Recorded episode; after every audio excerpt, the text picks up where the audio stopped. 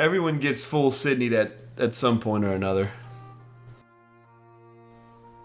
Hello, and welcome to the podcast. My name is Patrick, and I'll be your chief flight attendant today. We'll begin the show in a few minutes, but first I'd like to acquaint you with some important safety information. 3 sheets to the mouse may contain language and subject matters that aren't suitable for smaller aviators, so listener discretion is advised. When the intro music begins, please take a seat and partake of any carry-on items. This includes bottles, flasks, cans, fine cigars, and skin mags. Okay, let's review. That is F-bombs, earmuffs, get drunk, smoke them if you got them, and send nudes. Anything else? Oh yeah, enjoy the show.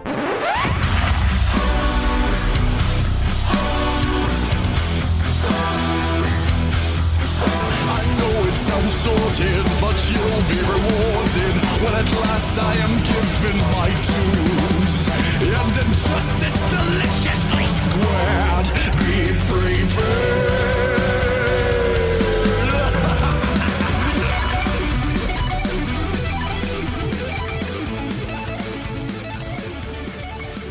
Hello everyone, and welcome to episode 149 of 3 Sheets to the Mouse.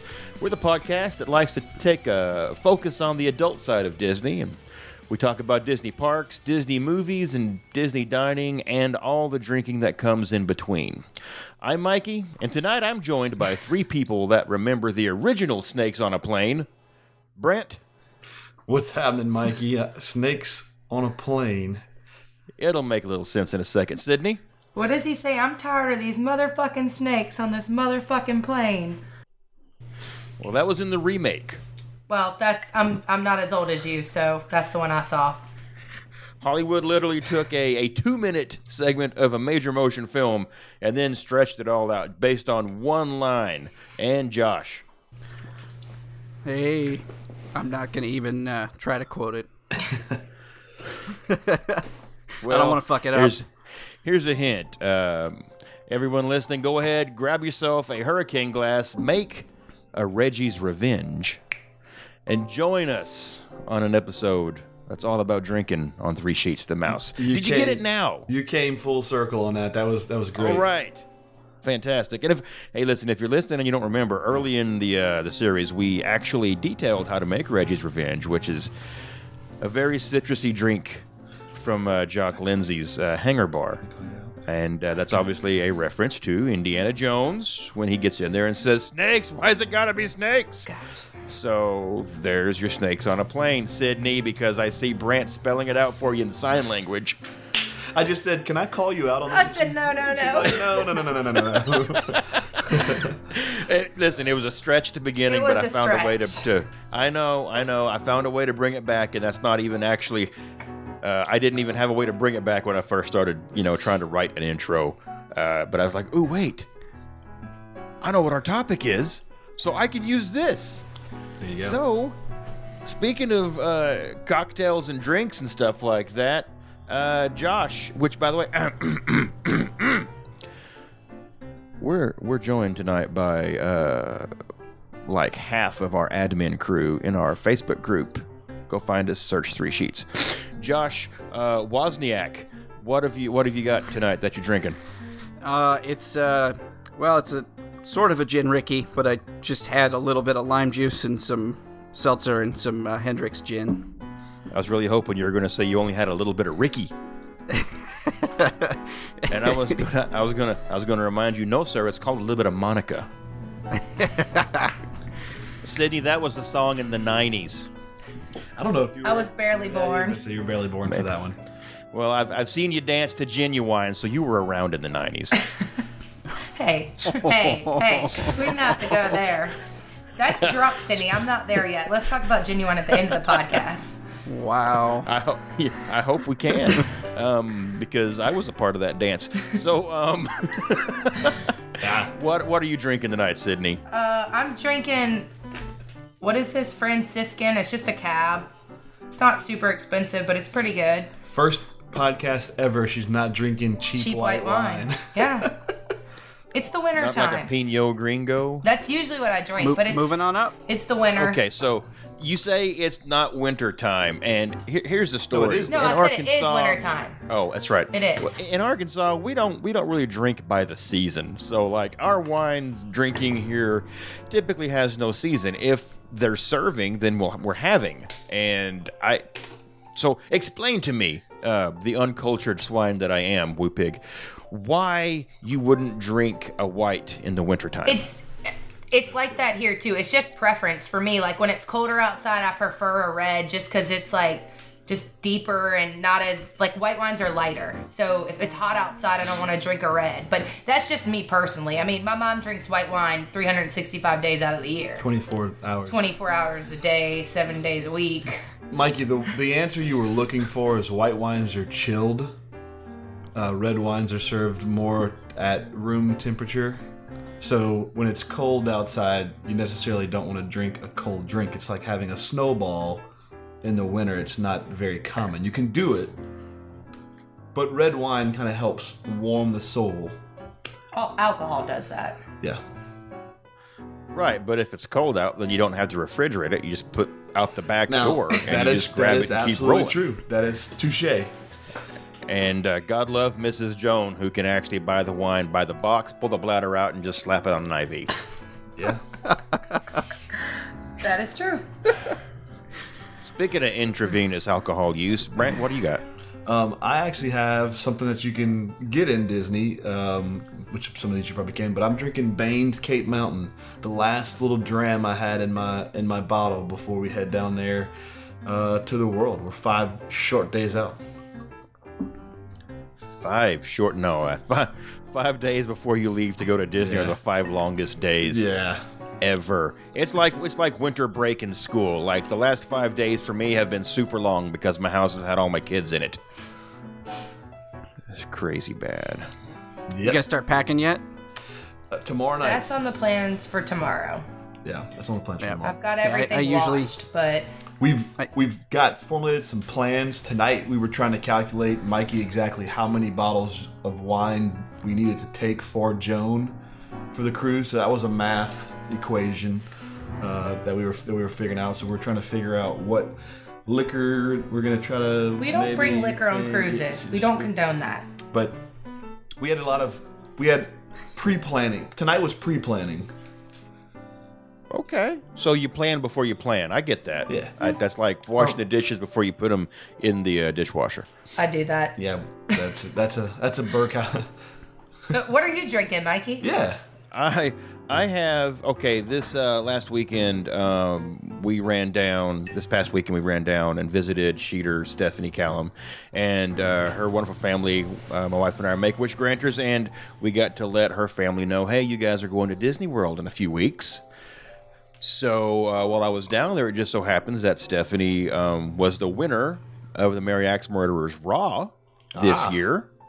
And she sent me home with some beers because her husband's not a big beer drinker and she can't. So I've been sampling some of those New England brews. And tonight I have Wood Chop, which I can only assume they got because it sounds like you're swinging an axe. That would make too much sense. It's by Smutty Nose Brewing Company. It's a chocolate stout. It's got a picture of a seal on it, which you club. I guess you could beat them with your axe handle. You could beat anything with your axe handle. Yeah, well. Thank you.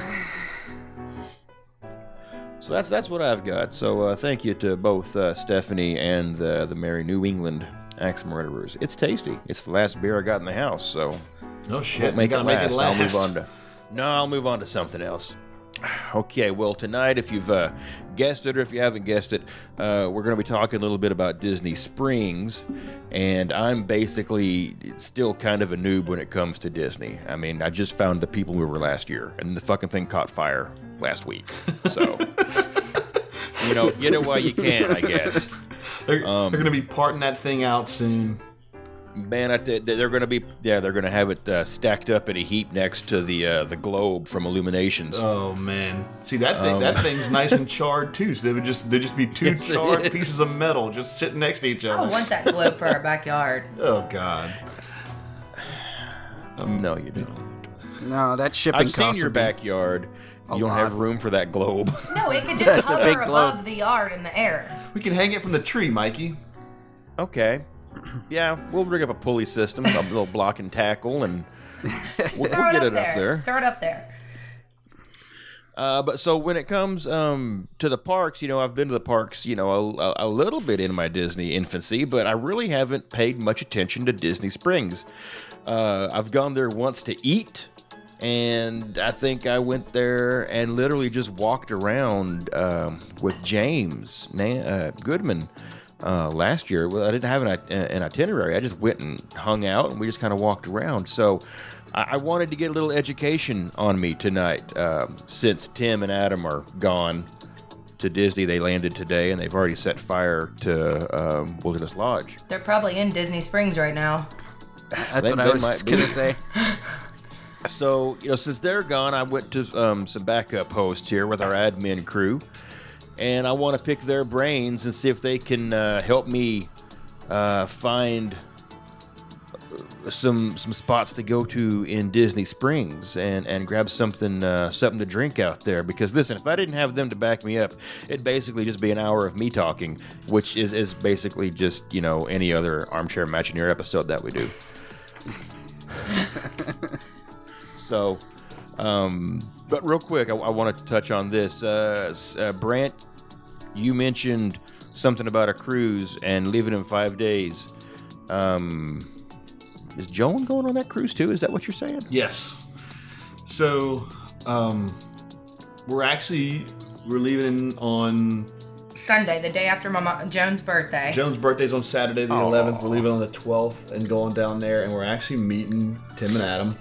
And Joan doesn't know this because she won't hear this before because she never listens to these. But since it's her birthday, you can pay to have the room decorated for when they get there. So we paid for the happy birthday decorations, and we got her a Minnie Mouse cake that'll be in the room when she gets in there. So I'm excited about that. It was not cheap, by the way. I've looked at those myself. But This is our first cruise that we've taken at all, and we're doing a Disney cruise.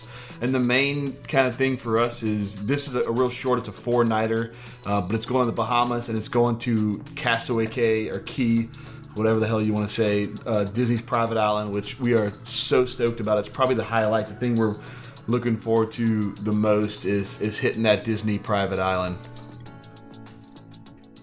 Awesome. Are you going to run the 5K they have there? We were going to, because we wanted to run with Jen and James and all of them, and Tim and Adam, but if you run the the Dopey, then you get in the first heat of the 5K. If you don't run that, you run in the second heat. So we couldn't run with them. So we just figured, well, we're not going to do it. Not worth it. Would be worth it to run with our friends, but I don't really run. So I have to have a good reason.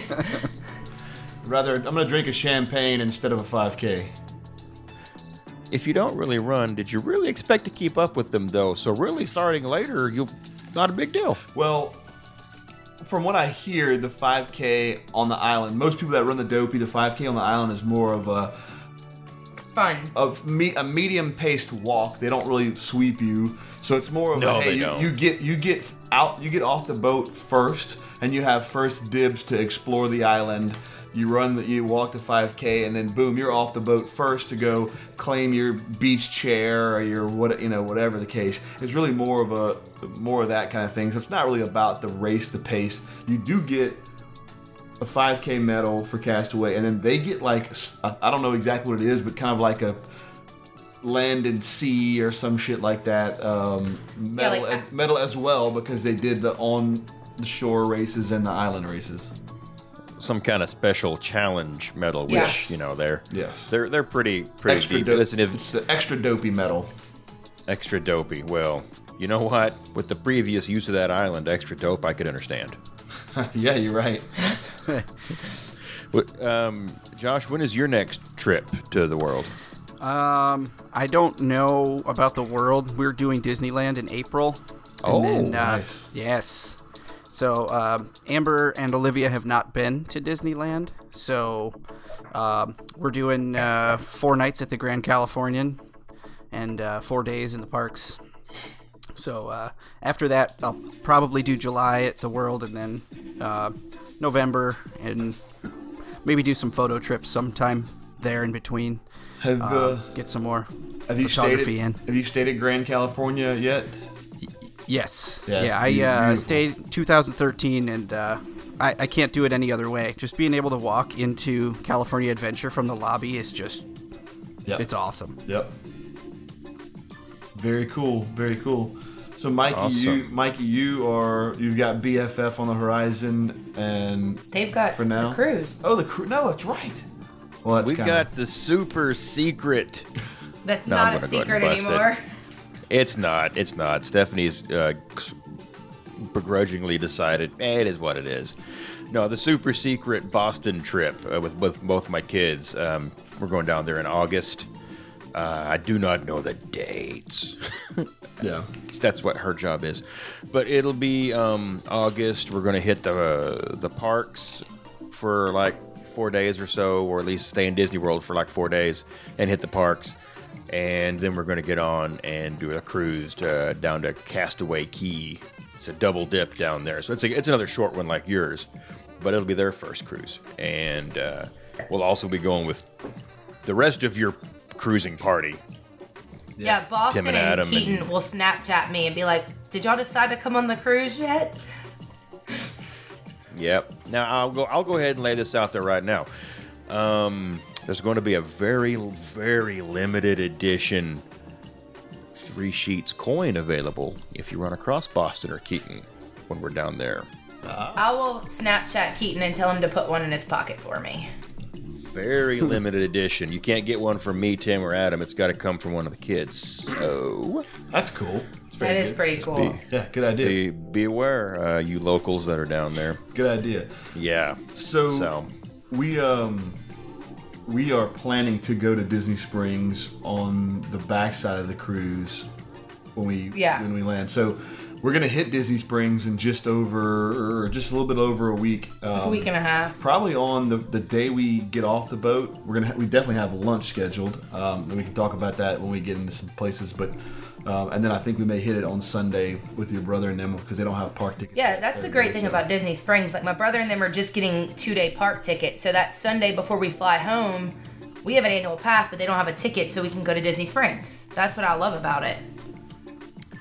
It is a happening place. Mm-hmm. I mean, my first experience with any type of, I mean, it's one of those open air outdoor mall kind of things, you know. I went to the Landing in Branson, and it was a lot like Disney Springs, but lame. No, they have live music and some fountain thing, and they got a moonshine distillery, which is, by the way, free samples, and I think they got like 12 or 13 different flavors. And they free pour the samples, so... Yikes. Oh, God, I had every one of them, and then we bought, like, 4 overpriced bottles of moonshine. I was going to say, that's how they get you to spend money. It worked. Yeah. I walked right out of there. And then we hit up the winery for their free tasting as well, and then we bought, like, 8 bottles of wine. Good trip. Good trip. I get every drunk. Time. I get drink at Branson. But I did some little bit of research or whatever tonight. Very little research for this show. Like any show. Yeah. Not counting standalone beverage carts, there are nearly 50 places in Disney Springs you can go get a drink. Whether it's walk up or sit down. That's crazy. 50! Even Amorettes Patisserie or whatever. Don't they have the like wine slushies or something? They have wine slushies, and they have some mimosas, and they have some sparklings there. What? Did you research this? I have about 25 pages of research. Yes, I did my research. Thank you. Now, the one eating place I was kind of surprised that didn't have any alcohol offerings. And, I mean, they might, and it wasn't on the official Disney website or whatever, but I kind of want to think they know what the hell's going on. Chicken Guy got no beers. I don't think they did. I ate there, and I don't know if we decided we didn't want any, but Bryce and his brother and I ate there, and we did not have beers. That's slipping. You can hit up the to-go window at Wolfgang's. and get a drink. But I will say, right by where Chicken Guy is, it's right before you go in that little covered area where like Tommy Bahama is, and there is a like cart that you can walk up and get beer and stuff. So if you do want a drink, you can grab your drink and then go to Chicken Guy. There's a cart and right that's at the very end of that covered thing, so it's under the cover, under the covered shops. Yeah, there's still plenty of places you can grab a drink, obviously, and not have to go indoors. But I don't know that one. It just struck me as weird that the high-end dessert place actually Ghirardelli's also does not have any alcohol. I thought they'd have like some fancy chocolate liqueur kind of thing, but I didn't see that they like a chocolate martini or something. Yeah, so you're missing out, guys. I don't remember the beverage cart thing being there just a few years ago. Like I feel like the beverage cart, because there's one there. I know that we stopped at. There's also one near the food trucks. There are a couple of standalone beverage carts. Yeah, well, none of the food trucks I think offer like cans or bottles or anything. So you got to go to the cart to get it. I feel like there are a ton more beverage carts there now than there ever were. I noticed that last time I was there. It's like every corner. There's another beverage cart. If you want to keep people there all day that aren't in the parks, like if if you don't have a park ticket, you have an off day or a travel day where you're not burning a park ticket. If you're a family that doesn't have an AP and it's a travel day, you don't burn a park ticket. I mean, why not? I was going to say, Mikey, before we start talking about the booze, there is stuff like The Void there. Splitsville Bowling Alley and the movie theater. So there's so many things that you can do there now besides, obviously, the most important thing, eat and drink, that I think the beverage carts are great because it's so spacious that, hey, we're going to go do this, but we landed on the east side. We got to walk to the west side, grabbing a walking beer. I think the beverage carts are there so husbands have something to do while the wives shop. And that is a very good point as well. That's what I think they're Absolutely. There for. Absolutely. I mean, granted... When James and I were wandering around there last year, we used them the way Brant described them as, we're point A to point B. We need something boozy. Now, if you get there a little early, it's tough to find a place that'll serve you a little alcohol. Yeah, it's not till like about noon. It's like trying to get a mimosa in Louisiana on a Sunday. Don't bring that up. Don't bring that up. You're gonna get me fired up. I don't know what we were doing. Oh no, it was after the fishing trip, Brant. As soon as that was over, James and I went right over to Disney Springs, and we walked around, and every place we wanted to walk up and get something to drink, they weren't serving, but we found one beverage cart that we could get like Firefly lemonades or some type of Firefly sweet tea thing or whatever. And we were just hammering those back as we walked around waiting on something better to open up. So anyway, tonight, with almost 50 options to grab a drink, asking you guys to pick, your three top spots shouldn't be difficult, especially if you have a fucking binder of notes. Got it. My wife had 3 lines on her note card for the show she was on. Sydney burnt a forest's worth of paper to put this together. And paper. It's stapled. It's highlighted. It's highlighted, too. Oh, that's... Oh, my God. It's an outline. It is. Oh, no. I do my research. I hope you use the Oxford comma in there, or I'm going to be severely pissed off. Well, it's the first time ever in 149 episodes we've got show notes. I can post them online if anybody would like to see them. We'll scan them into PDF. You, very efficient. You guys need a podcast. She's so good at this. That was dirty pool. I'm sorry. We're coming back. We're committed. 2020 Whistling Disney's coming back. I hope so. You heard it here first. I put you on the fake 3 Sheets to the Mouse webpage that no one goes to. Hey, I didn't even know there was a 3 Sheets to the Mouse webpage. We're part of the net. We want to be part of the network, Mikey. We don't have a network. That's another guy. I need to get my network checked, though. We don't have a network. We have a family. Mm. Which. Really, that's a millennial thing to say if I ever heard it. Yeah. Okay, well, Sydney, you've got your papers out like you are fucking ready to go right now. I said, give me your top 3 spots to grab a drink in Disney Springs. Walk me around there. What is your third favorite place to go? Okay. Oh, that way someone else can get your first and pick. Hold on, wait a second. You have how many packets of papers? I've got 3. Jesus Christ. 1 for each. If you have a question about any of these places, I have the answer somewhere in. This is just one. I've got the answer. Okay. Well, I will save my questions until the end of your presentation. Do you have PowerPoint slides? God, tell me you got PowerPoint slides. I can upload them. I'll upload them later. You want us to share our screen with you so you can see? Nah, just put it on the Google Drive. We'll be fine. Okay, yeah, give me your number 3. Go through your what are you turning at the end of your college? Your thesis. All right. Your doctorate. So my number 2 and number 3 were close, but my number 3 I picked Raglan Road. And I picked that as number 3 because I think it's one of those bars that has, and restaurants, it kind of offers it all. You can get a show, there's live music on the patio, huge drink menu, bar area is really nice. And the only problem with that place is it is always packed. Always packed. Now, Raglan Road, I know I've heard of it because on an episode where we had to do like a date night or something like that, that's where I took Stephanie at one point. That is the Irish pub thing, yeah? Down there. Yeah, Irish pub. So they do like a Irish dance show in there, and I think they start their live music and shows at like 4:30 in the afternoon. It goes all the way through till pretty much close. And they also do brunch on Saturdays and Sundays, and they have a really good Bloody Mary that it's like in Maiden House. We've had it. It's really good. But their list, like I pulled their list of drinks, and it goes like there's beer flights, there's whiskey flights, there's specialty cocktails, there's wine. I mean, they have everything. Huge cocktail menu, huge alcohol menu.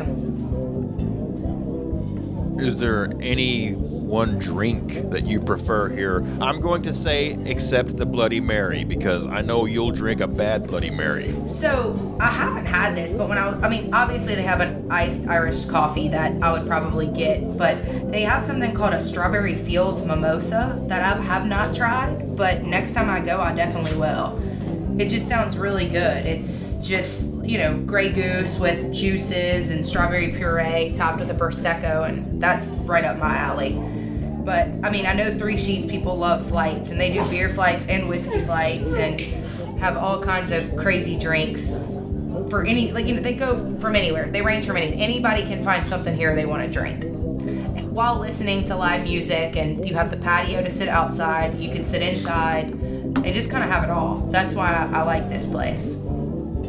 Oh. The dancers. Oh, yes. No. You made an O face. Don't let me stop you. You brought up the Merry Axe Murderers, and I did when I was doing some research on this. All their fish is flown in daily from Boston at Raglan Road. So they fly in all their fish fresh from Boston. That's the most Irish place in America, right? Duh. But yeah, like you were saying, they have dancers, and they do pull like kids up on stage and kind of teach them an Irish dance throughout the night. And I don't know, it just seems like a cool place if you want some entertainment and not just to sit and have a cocktail. If you want something to do or something to listen to, I like it. Maybe a little beer garden kind of thing going on there with the interactive nature of the show. When they're dancing, is there live music or is it canned music they're dancing to? No, there's live music. So they've got like a live Irish band, Irish-ish band in there. And then outside on the patio, they have another usually an acoustic 2 to 3 person set, which you can go on their website and you can look up who's playing what night, what band's playing, but they play outside and they usually play like hit songs, not just Irish music. So you can kind of get both when you go there. So no U2 then? No what? No, lots of U2. Oh, probably. Oh, lots of U2. Okay. Lots of probably. U2. And it's cool too. So just not details, but just a big. So it's on old. What is it? Paradise, Pleasure Island. So it's in the landing area, which it's crazy because a lot of the best places for drinking are still on this island. Like, you figured, I mean, Disney obviously planned this where the party is still on Pleasure Island, although it's not Pleasure Island, and Raglan Road is obviously is part of that. And it's every time we've gone to that place, it's been busy and a kind of party vibe. And I don't know, I mean, I don't know how often the Irish dancers happen, but I mean, they from the research I did, every time I've ever gone in there, they've been up there. So that's why I was like, let me look up and see what times they're. And it said from 4:30 to like 10. They obviously take breaks, but for the most part, they're up there doing their little Irish jig and stuff. Remember in the early 90s when you could literally throw a rock at a state fair and hit 3 or 4 different troops doing the fucking river dance somewhere? This is close, but a little different. Now, Brant, have you been... that's a stupid question because you're sitting next to your wife and she's been. So obviously you've been in attendance there. Have you got a specific drink on the menu that you like when you go there? So... we've done this a couple times. We've done it a couple times for dinner and maybe popped in for drinks once or so when we were just bar hopping in Disney Springs. But there's not any specific cocktails that I go for, but I will tell you, obviously, they have an extensive collection of Irish whiskey, like some stuff that anything you're looking for, they have it. I remember, they had every Tullamore Dew. They had every Bushmills. My wife is just giving me the list of everything. Yes, you have the list there. But no, every Jameson, every Bushmills, the Middleton, Green Spot, Riders Tier, Proper 12, Yellow. Everything you want Irish is there. And then also another extensive collection of just European whiskey, Scotch, Scotches and all that great stuff. They've got a huge bar. Massive bar. The bar's kind of two-sided, so I don't know, it's kind of a weird setup. When you're at the bar, there's not really a good seat for the Irish dancing unless you're on like very tip of the bar. Pretty much like looking to your side to see the stage. But it's just a different setup, so the bar's not where you want to be at. If you want to see the dancing, you want to try to be set on the main floor, but I got to imagine that those people book those reservations right at the prime time. It's almost like a window seat at California Grill. If you know the dancers come on at 7, you better have like a 6 o'clock reservation and make your reservation really, really long because those prime seats in the middle of the floor get taken up pretty quick. Josh, have you been there? Yes. I haven't sat inside or hung out inside, but the outdoor patio spaces also have a walk-up bar that you can walk up to and get a beer, and they have a huge selection of beers on draft, or you can get whiskey. There's a name for it, and I can't remember what the name is. I know. I can't remember off the top of my head. I probably... let me check my notes. It's got a cool name. I don't think I have the bar, the walk-up has its own... name. It's off the side of Cookes of Dublin. Yeah, anybody can walk up to it. Like it's kind of like a walk-up bar. It's called like Hole in the Wall or something. Yeah, it's like, something. Okay. Yeah, and you can waltz right up. There's a little fenced-off gate, so there's a couple like bistro tables outside. Two-seater little tables, and you can sit out and have your beer, or you can walk up to the bar, get a drink, and just walk on. So keep trucking. One of the beer carts. So Josh, but if you're looking at the main entrance, that one's to the right towards Cookies of Dublin, because there's the actual Raglan Road patio to the left. Yes, it's between the Raglan Road building and Cookies of Dublin. It's like nestled in like almost feels like a back alley, like behind the building. Kind of patio. It's right here. Look, it's literally called the Hole in the Wall. The Hole in the Wall. And it's got that's great. Like a 5-seat bar top and like four top tables. Yeah, it's real small. Yeah. But sometimes they have somebody out there playing some music too.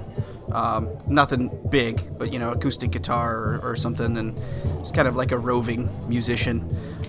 It's a cool little spot to stop off and have a drink and kind of sit under the shade for a few minutes. Yep. Now, I know Sydney and Brant mentioned it as well. Tough to get a reservation here. I want to just throw a tip out there that may or may not be of use to anybody, but what the hell is something that I might know. So, for a lot of the restaurants in Disney Springs, I know a lot of people are going on the the Disney app to make reservations and shit like that. Do not underestimate OpenTable. OpenTable.com for reservations, because you can sometimes find them there when the app says there's not one. Is this one on there? Yeah, I'm not sure. It is. It is. It is. Yeah. Well, it was when I did my pretend date night and everything. And that's also Haleo is on there. So I think I would bet a lot of these restaurants, since they're not inside of a park, they may have open table availability for them. So check there. Point. If Disney says no, check and see if open table is there. I mean, I assume they would do their best to accommodate you, even if it gets kind of thick and hairy, because you know, a reservation's a reservation. Yeah, and it's not impossibly hard. It's just like Brant's saying, those prime time tables, just like anywhere else, like people want to be right in the middle of everything, and they will wait, just like Rose and Crown. They want to sit you in this table. No, I'll wait a minute for the better table, and people will do that there too. Yep. All right. So that was Disney. I said Disney, but I meant Sydney. But I'm dyslexic. I looked at your name, and it said Disney. That was Sydney's least favorite of her favorites. So I'm going to go across the other way to Josh. Oh, so this is a tough one to say as my least favorite of my favorites. It's also a favorite spot of mine for dinner. And it is also on OpenTable. It is the Boathouse. I have not had any of the signature cocktails that they have on their menu, their margaritas, anything like that. But when I go there, I drink whiskey and whiskey cocktails. They have a gigantic selection of whiskeys, scotches, bourbons, cognac, you name it. And I mean, it's huge. And I've seen some things there that I could not even think of finding here. And they're, you know, reasonably priced for Disney for a pour of, you know, something that's kind of special. I don't mean anything overly special, but you know, things that are kind of unique. That's my favorite for that. They have some interesting looking cocktails, but I can't stray from whiskey, especially when I'm eating steak. So I've never been. Is there like a? Well, we've been to the bar. We have. There's a bar that's outside. Okay, outside. Yeah, there's the dockside bar out there, and then there's a bar inside. Okay, we went to the inside bar. Okay. Yeah, they've got a pretty decent selection of whiskeys, and they actually have a guy that basically will come to your table and he'll talk to you. And I don't know if he's got any certifications or anything, so I don't know what to call him, but he's very knowledgeable in whiskey, and he'll bring all the selections to the table and tell you what you kind of want to pair with your dinner, or you know, what you want to have.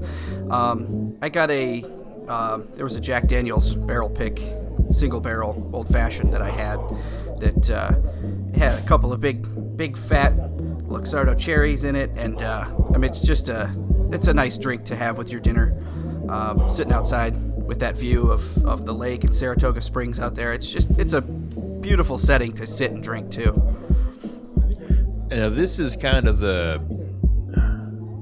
don't want to say the big deal or the premier type thing, but this is kind of the big deal eating spot in Disney Springs, isn't it? It's definitely up there. They look like enough. The cocktails look really good. I'm looking at their menu. They have something called Orlando Pride. It's Old Forester bourbon with homemade blackberry citrus puree. That sounds really good.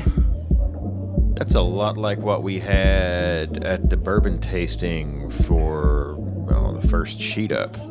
It was it was Elijah Knob Creek. I think it was Knob Creek and a raspberry puree, but I'm gonna say they're probably very similar. Yeah, like same concept, bourbon and fruit puree. Yeah, that sounds delicious. And everything they use is quality ingredients, fresh squeezed juices. I mean, it's.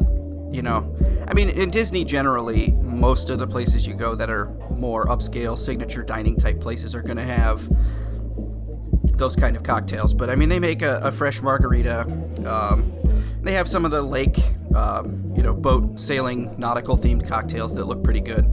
But I just always get whiskey when I'm there. Now, what would Amber get? What does Amber get? She's actually a big time whiskey drinker too. Okay. She also does like margaritas. I think she probably got the same thing that I had. She usually tries to have something close or, a slight variation of what I have so we can kind of compare notes. Now, you, I know we're talking about, drinking around Disney Springs, but damn it, you mentioned steak at the seafood. Why are you getting steak at the seafood joint, Josh? What the hell, man? Josh swears by this place. He says it's amazing. Let me break it down. So they're actually run by Gibson Steakhouse. So they have their own steak, their own select meat. They have it's all grain-fed or grass-finished. I have to go down the list, but they have specific cuts of meat that are for them, and they have a specific cooking process that they sear it at 1800 degrees in a broiler. They actually do steak very, very well. Now, they do seafood extremely well too. Their scallops are, I've never had anything better, and I love the scallops at Flying Fish, and I swear by them, but the Boathouse scallops are second to none. I've never had anything better in all the places I've had them. Okay. I love scallops too. I would definitely want to try that. So I know this is more not drinks, but the scallops, they come with on a creamy polenta, and it's so good. And then Olivia was with us when we went to dinner the last time, and she got the lobster mac and cheese, and I mean full lobster claws in there, just so much meat. Oh God! And yeah, Olivia's your daughter? Yeah, stepdaughter. Stepdaughter. How old is she? She is 14 now. Oh, okay. And grubbing on the lobster. I can't get. I mean, Boston won't eat. He'll eat fish sticks. That's his seat. Well, no, he will eat popcorn shrimp, and if it's good, fried catfish. And by good, I mean like ghetto fried catfish. He will eat the shit out of some fried catfish. But aside from that, he ain't messing with lobster. Keaton would do it just to piss us all off and order something real expensive on a menu. All right, so so far we've got the Boathouse. Oh wait, Brant's got a finger. Show me your finger. Well, because I saw this before and I was just wanted to kind of to ask Josh, you're the Boathouse fan, so how many meals does the Boathouse serve in a year? I actually at one time knew this because it is the biggest grossing restaurant in the area. It is a lot. It's a really big restaurant. You don't think so until you go out on the deck, but it is a lot of meals. But you can tell me because I'm not going to even pull it out. Sixth biggest restaurant in gross volume in America. 30 million in sales. 600,000 meals served in a year. Out of this one location. Out of that restaurant. Sixth biggest restaurant in America. It's huge. I mean, when you go outside, the docks just keep going and going, and there are Chris Craft boats, and every single one of them is taken care of and is operational. It's gotta be good to keep drawing people to go there. Like, you can have all the space you want, but you gotta get people in there to fill it up. It's always full. I mean, every time I've checked, it's always full up, and even all those outdoor tables. And again, if you sit out there and you have that view of Saratoga Springs across the lake, I mean, it's gorgeous, and it's on a nice night with a breeze. It's the sun sets, and you have the warm light coming out of the building, and it's just perfect. I love this location. So, quick math, and that's 1,600 meals a day. That's pretty impressive. That's impressive. Biggest restaurant in Disney by a landslide. I think their hours too. They're only open. Lunch, I mean, they're not open like early in the day. I don't know what their exact hours are, but they're limited hours. They don't do any breakfast or anything or brunch. It's all lunch and dinner. That's impressive. There you go, folks. Episode 149, a tribute to all restaurants in Disney Springs, but mostly the Boathouse. Well, and that was his least favorite. Well, yeah, it's my least favorite drinking spot. Yeah, yeah, because it's crowded, and you want to eat when you're there. Yeah. So, okay. Well, let's move over to Brant and see what he hates the most of all the favorite things to do and drink in Disney. In Springs. So mine is a lounge because the restaurant's definitely not anything to boast on. And I kind of tried to go obscure on my list. You know, probably not the most popular things, but things that we enjoyed and experienced. And it's the Lava Lounge at Rainforest Cafe. And a few reasons why this is a sleeper and we like it. First, if you stay at Saratoga Springs, it's your consider it your closest or your last hope for a lounge. It's closer than the lobby. If you're in Congress Park, yes, you are correct, 100%. But if you're walking, if you're leaving and you're heading back to your room, it's kind of your last chance to get a cocktail before heading to Disney Springs. And it honestly is a cool vibe. It's outside. The bar's against the wall. It's open view over the water. You walk down from, I guess, the main platform of Disney Springs. You walk down a few feet, and your feet are almost like on water level. So it's really close to the water.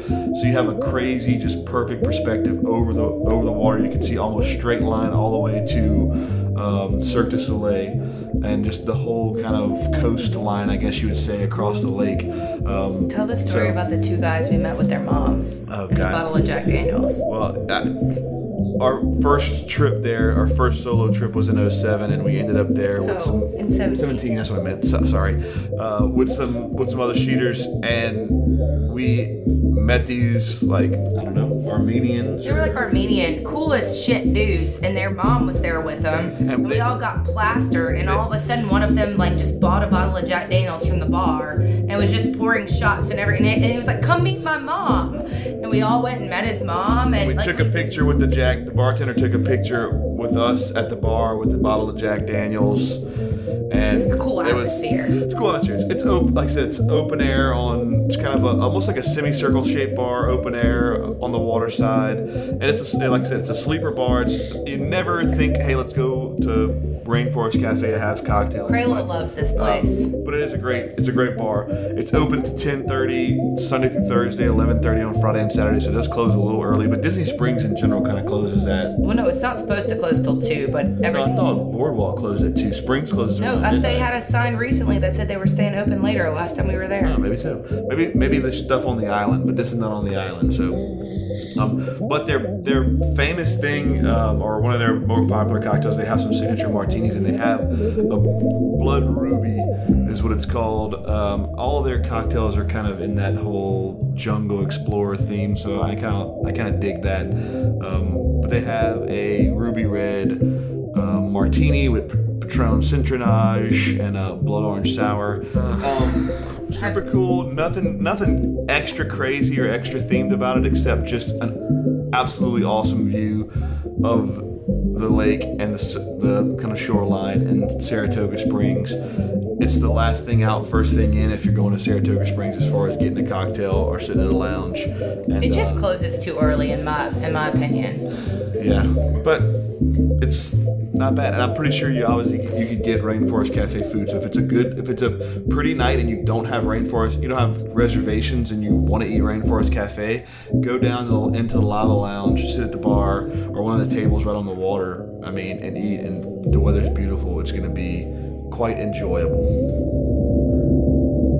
I think, and the hidden gem, I think, is mostly what I was looking for with this, because obviously.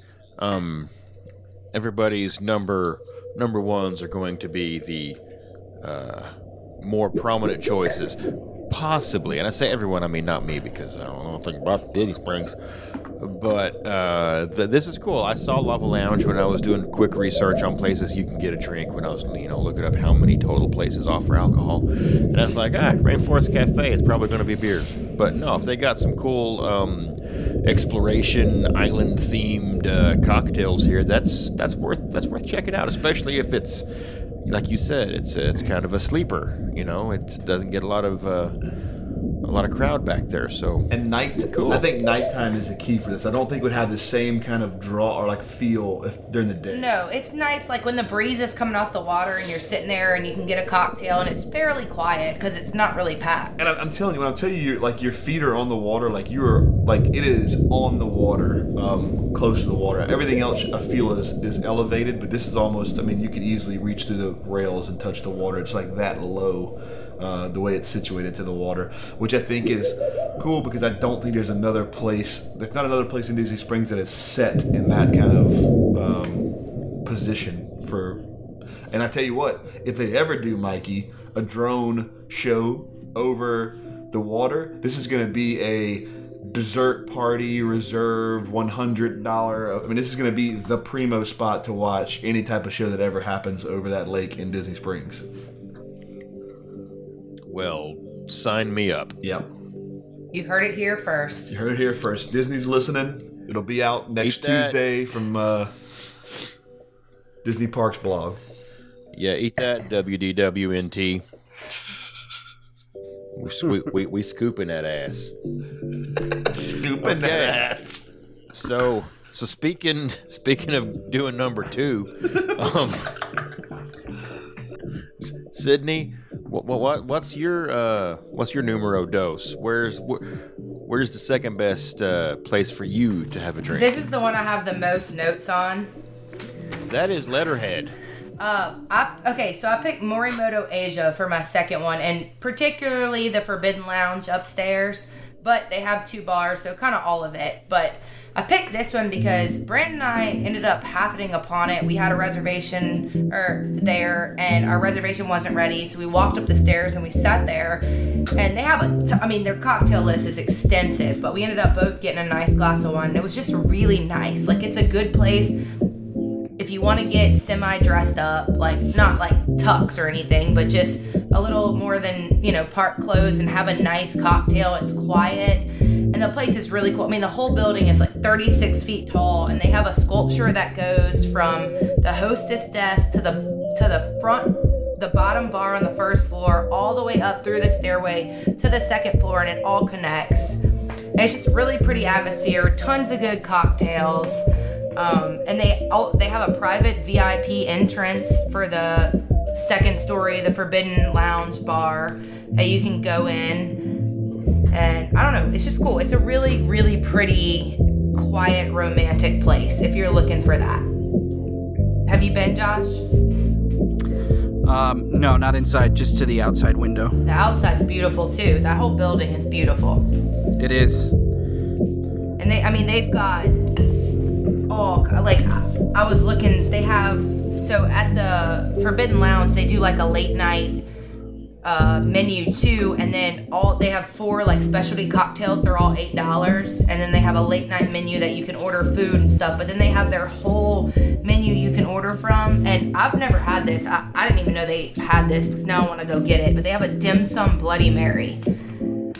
Whoa, explain. It says our Asian-inspired... That sounds good. Asian-inspired Bloody Mary with Hanger 1 vodka, a touch of wasabi, and an egg roll garnish for $16, which is a little pricey, but I would try it. And then they have a Japanese old-fashioned, which is just a Japanese whiskey with a hint of orange, which I haven't tried either one of those because, like I said, I think both times we went, we got wine, but I would definitely try those too. And it's just a pretty, even if you're not eating there, it's a great place to start a romantic date night out, having a cocktail or a glass of wine up there because it's quiet and you can overlook the restaurant. It's just it's a absolutely beautiful building. I would agree that it's definitely worth pre-gaming if you 100% are eating at Morimoto, but even not if you're doing one of the nicer restaurants, which I haven't been to. STK or Jaleo, Mikey, or any of the other, you know, nicer restaurants in the Springs. But if you want to have a little bit of variety, this is a. And when we went, we walked in, we got a seat at the bar. It was relatively calm. It wasn't quiet by any means because the restaurant's buzzing below. But it feels quiet when you're up there. Bumped by people, and it's called the Forbidden Lounge, and it definitely seemed like it was set aside and something that was almost like, hey, we're here in the midst of all these people, but no one else is really a part of it. It was definitely kind of, the way it was set aside is pretty cool. And that sculpture that she's talking about, the whole the big white, it's amazing when you actually even if you're not going to go in there, it's worth popping in and just looking at the building in there because it is amazing. Yeah, this architecture rivals some of the resorts in how fine the architecture is. Unique. Building. Yeah, how unique it is. For sure. It's the most unique building I've seen on Disney property, in my opinion. Yeah. I've never seen anything like it. It's great. Now, you've told me what looks good and what you want to have. What have you had? So, we've eaten food there, but as far as drinks, we'd usually do wine when we go. We do like a red wine, but we've eaten there a couple times. We've had food-wise, which I know we're talking more about drinks, but we've had the Wagyu that they come out and cook at your table, which is amazing. We've done the sashimi platter. We've done their sticky ribs, which we just, for New Year's Eve, we cooked. We got his recipe and cooked them at home. They were good, not as good as his, but the food there is phenomenal. But we always end up drinking wine because usually when we eat sushi, we drink wine. My brother and them had a bunch of sake, and he said it was phenomenal. Oh, you know what we had here that was amazing? What? The freaking sushi tower. Yeah. So they have sushi tower. There's $100 and a $200 sushi tower that you can get, and it's literally just a heaping pile of... And it's just Chef calls it. You just get this, and he brings it out. So there's basically one for 2 to 3 people for $100 and one for 4 to 6 people for $200. And it's... But I think choice. We both drank wine. We did. I'm sure I've had a Japanese whiskey or something, but the highlights for Morimoto food-wise were the Wagyu. But we're talking about drinks. The sticky ribs. Well, we're trying to talk about drinks. I will tell you, we didn't have the sake, but my brother and them did, and he said the sake was amazing that they had. I don't know which ones they had, but as far as the cocktail lounge goes, they have a cocktail called the Bee's Knees, which is Kettle One vodka, lavender, honey, and fresh squeezed lemon juice, mint, and a sorbet. That's what I would try if I had to go pick a cocktail in the lounge right now, and it's $8. I don't know where you find a cocktail for $8 in Disney. You sure it's not like a shot ale? It might be, but I don't know. Even that, though, those green tea shots aren't that cheap either, so. No. Okay, Josh, number 2. So, this might top a lot of people's number 1 lists, but my number 2 is going to be Jock Lindsey's. Speaking of green tea shots. Mm-hmm. Here we go. Yeah, mm-hmm. Well, we don't want to talk about that. So, I like to stop in here in the middle of the day after it opens, and, it's cool inside, both in decor and in air conditioning. You can sit out on the docks on the back. I have 3 favorite drinks, and they're all pretty different. I like the Scottish Professor a lot. It's Monkey Shoulder with Hendrick's gin, pear nectar, simple syrup, and lemon juice. It's a cloudy little drink. It's really good. The Cool-Headed Monkey, which I think everybody loves. It's Star African Rum. Yeah, Star African Rum, tangerine liqueur, lime juice, watermelon, and pineapple juice served in a little monkey idol head, little tiki glass. And then my favorite is the Hail Marty, which is just Colonel E.H. Taylor single barrel bottled in bond over an ice sphere. Simple, but, expensive, but it's Disney. But it's a pretty big glass of it from what I remember. See, I feel about Jock Lindsey's is the atmosphere is amazing and their drinks are okay. And I think that's why it probably comes up number two for a lot of people. Yeah. Their drink list is massive, but it's a lot of really sweet and fruity drinks. Yep, and exactly.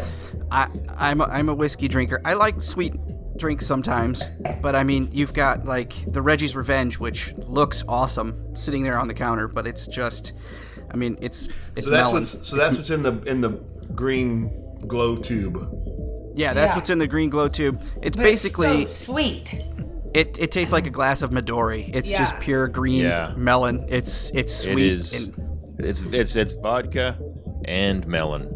It's that, and it's that. That's pretty much it. It is very and lime, very sweet, very sticky if you make them at home.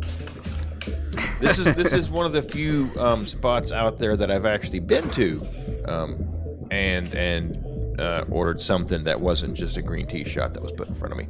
I had the Scotch flight there, which was the Scotch flight, and it was the first time. That's a good deal.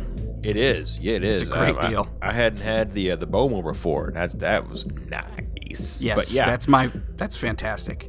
It is. 16 ounces and it's 4 3/4 pours.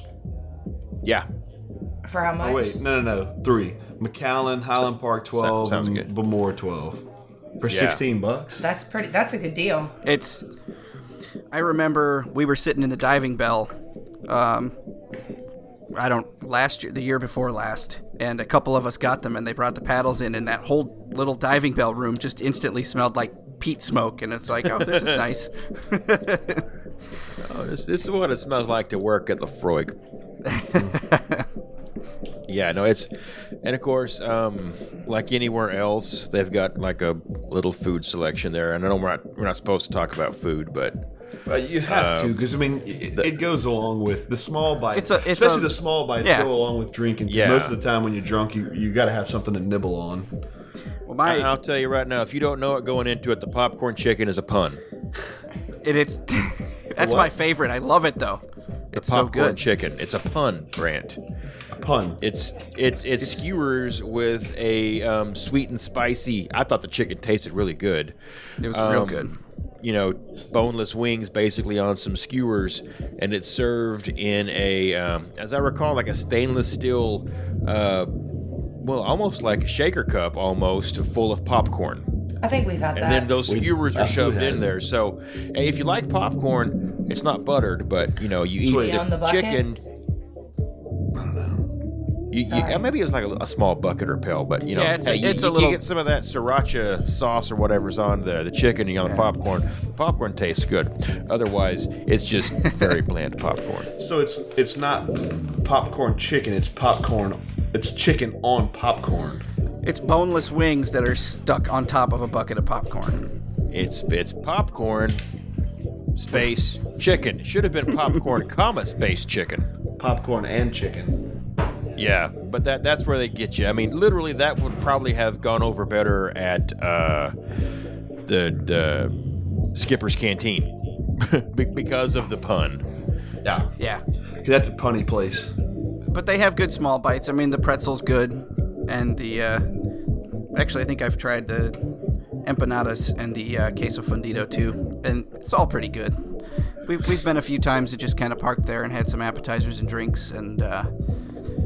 You know, and if you get the right server or bartender and you ask them a certain phrase, depending on who it is, sometimes they'll make you do trivia. Other times, if you ask them if Jock has been in lately, you can get your wings. They will give you a pin that says Jock Lindsey's Hangar Bar that looks like a set of pilot's wings that you can pin to your shirt. That's cool. That is cool. That's one of them free souvenirs that just, again, it pluses the experience there. And, you know, Sydney mentioned that the theming here is probably what the big draw is. And she's not wrong. I mean, this is literally a bar lounge themed after the first Indiana Jones movie, basically. I mean, there's a lot of nods, memorabilia, and it is a period type of, you know, lounge that looks like it was set back in the... Would it have been early 40s, I think? Yes. Because the second one took place Hindenburgish, so this would have been early 40s. So, I mean, it definitely is probably one of the fun theme. Not quite, you know. It's like it's a lot like Trader Sam's, I would say, as far as the theme, but with no show. I will say this: it does suffer from baseline tap house syndrome, in that during the nighttime they switch it over to this weird top 40 radio mix that's done in style kind of the time period, and it's really not. It's I don't like it very much. See, I would, because it reminds me of the postmodern jukebox. All right, Brent, take me to your choice for your second favorite or second best place or second place I should get a drink. So this is a place that I love absolutely everything about this place except watching sporting events. And it's a great place to watch sporting events unless you're Sydney and I. And it's Splitsville Lanes. We haven't done bowling there, but we've watched LSU lose to Alabama in 18 during the first shoot-up, and we watched the Saints' massive blunder where the pass interference call wasn't called in January of 19 at Splitsville. So we don't go to Splitsville to watch sporting events anymore. However, you can do it this year, though, because you won't be able to see the Saints play. Yeah, but LSU's playing in the national championship. But we'll be on the cruise for that, so hopefully we'll be okay. Although, I think we're 0 for 3 on Disney property for major sporting events, so we're kind of nervous about being on the cruise ship for the national championship game. You won't have any internet access. Well, it's on ESPN. It's on ESPN, so let's just hope it's... Yeah. No, you'll find it down probably at the Irish pub downstairs. 876 or whatever thing it is. Anyhow, Splitsville has been a great experience outside of that. I mean, the food's great. They have the most massive variety. If you want pizza, if you want sushi, if you want burgers. We're talking about drinks. There's everything... But it's obvious what we do when we drink. We eat. Well, we eat. I mean, that's just what happens. Yeah. But I think the biggest thing for this, I mean, it's got a standard bar. It's got your standard bar. But the big thing here, especially being from the South and where daiquiris are king, frozen cocktails at Splitsville are awesome. And there's a little secret to the frozen cocktails. So. They have 6 frozen cocktails. I see them online. Yeah, daiquiris. But I see them online at $13 each. Or there's actually 5. $13 each. But I think it's $22 from what I can gather online. I can't really see a hard copy of the menu. But it's in the 20 range that you can get this souvenir bottle. And you basically have to buy the souvenir bottle for your first one regardless. So that it's kind of the menu is kind of... misleading. So it's $22 for your first one, and then if you get it refilled, like the Lapu Lapu, Mikey, it's $13 for the refill, but $22 for your first one. But, however, you can keep that bottle, and if you go back, you can get that second drink price every time. Yeah, it's not like the resort mugs where it, expires. Right. So as long as you got a Splitsville water bottle frozen drink thing, but basically what it is an old school 90s plastic sports bottle with a crinkly straw and the built-in koozie with Splitsville on the built-in koozie, and it's a 16-ouncer, and basically you get it refilled. But you can, if you have an owner's locker or something, you can leave this bottle in your owner's locker, and when you go down, you have this bottle. And the best thing about all of this that... Is this your number 2 or mine? No, go ahead. I'll wait and make sure you mention this. What's yours is mine, babe. It's true. No, go ahead and say what you're going to say. No, you go ahead. The best thing about this is that I think one of the cool things is that there's actually an outside bar where the daiquiris face outside, so you don't have to actually go in Splitsville. So if you have this cup and you're all walking around, you can get the daiquiri outside of Splitsville. And there's one that I'll point out that's my favorite. That's the Swamp Water, which is the one that we've had numerous times.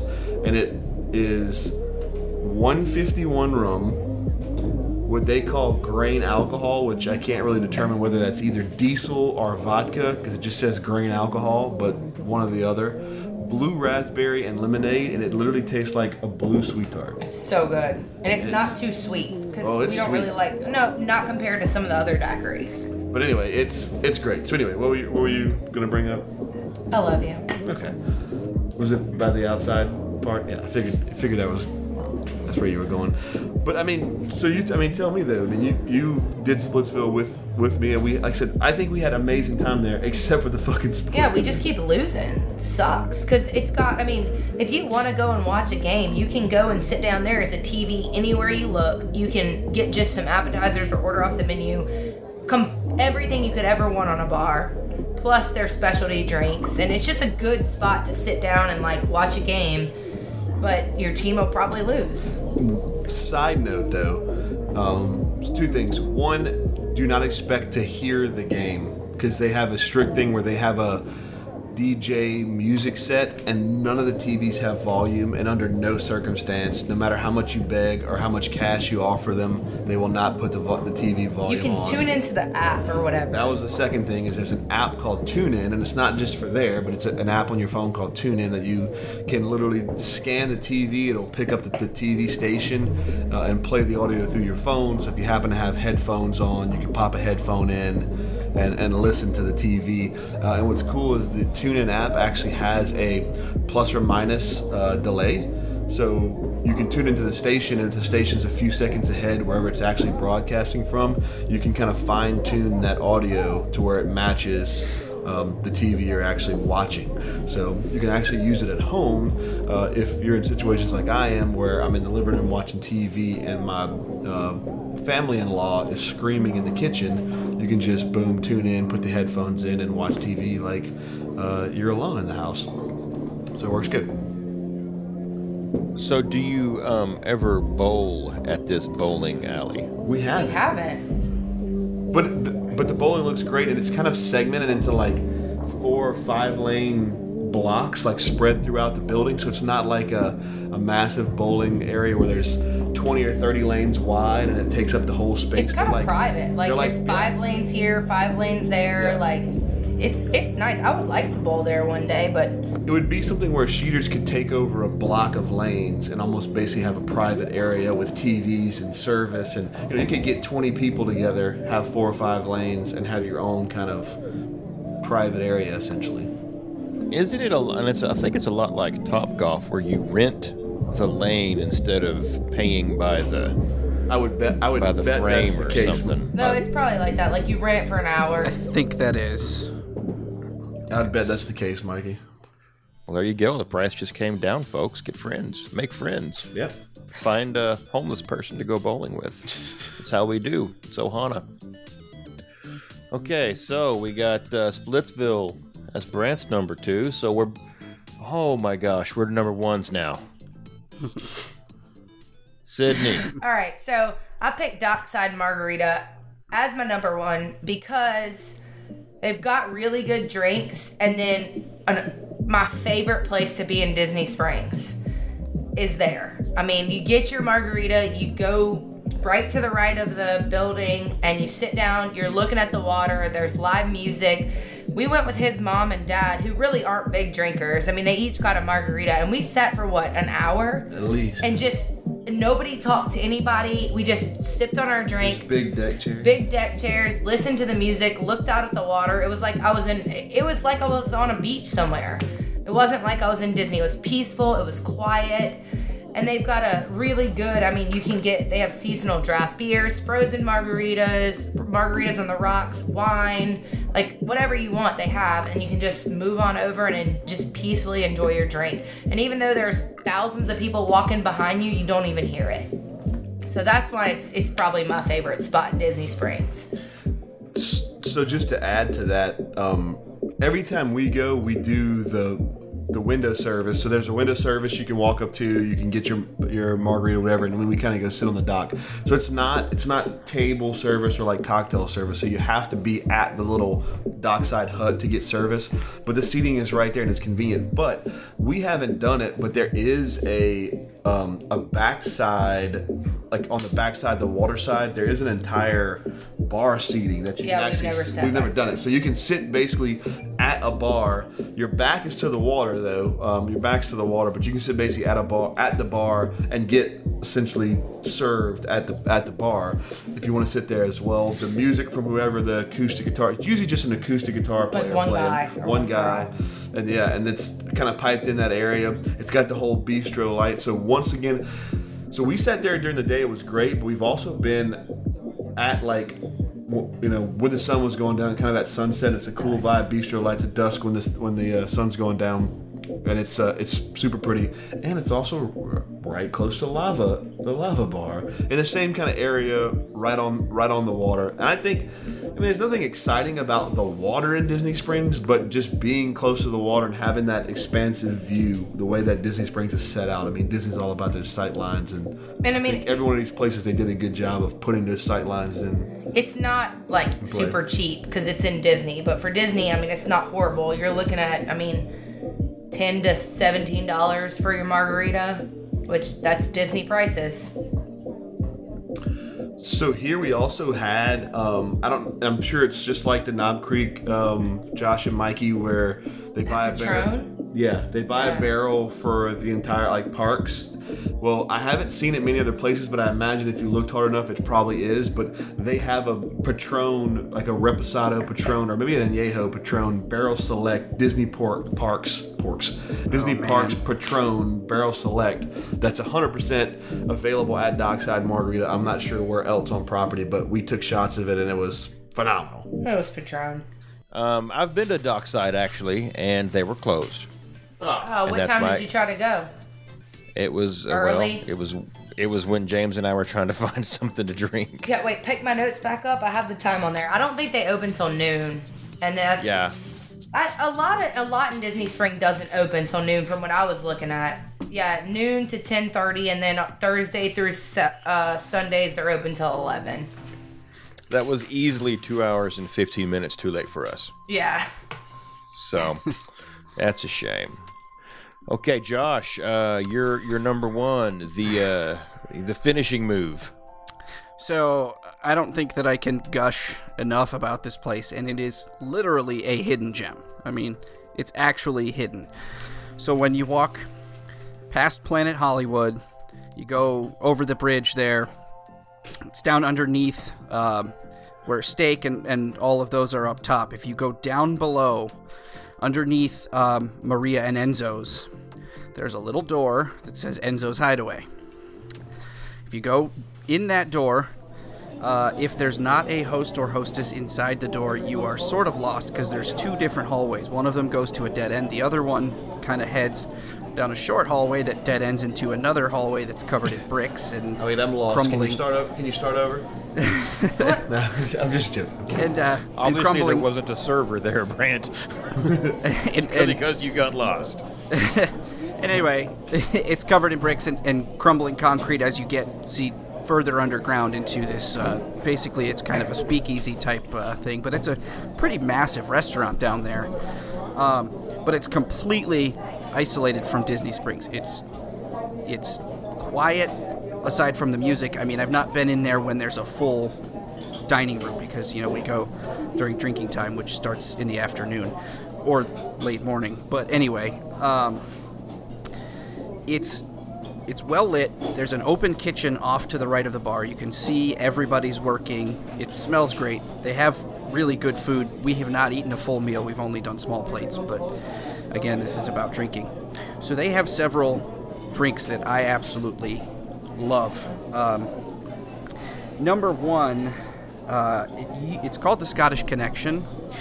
Now they've changed it. It's made with monkey shoulder, Antica, Angostura, and Luxardo cherries. It is basically, it's a Manhattan made with, now it's monkey shoulder, but when I first had it, it was made with ardbeg. And wow, those are two different drinks. Oh, yeah. Those are two different drinks. The best thing I'd ever had. And the last time I went, I was like, oh, you changed it to Monkey Shoulder. It used to be Ardbeg. And, of course, we'll make it with Ardbeg for you. If you remember it the old way, if you want it with Ardbeg, we'll make it with Ardbeg. It's fantastic. I absolutely love that drink. It's the most unique thing I'd ever had. And I've had a couple of bars around here make it, and it's not the same.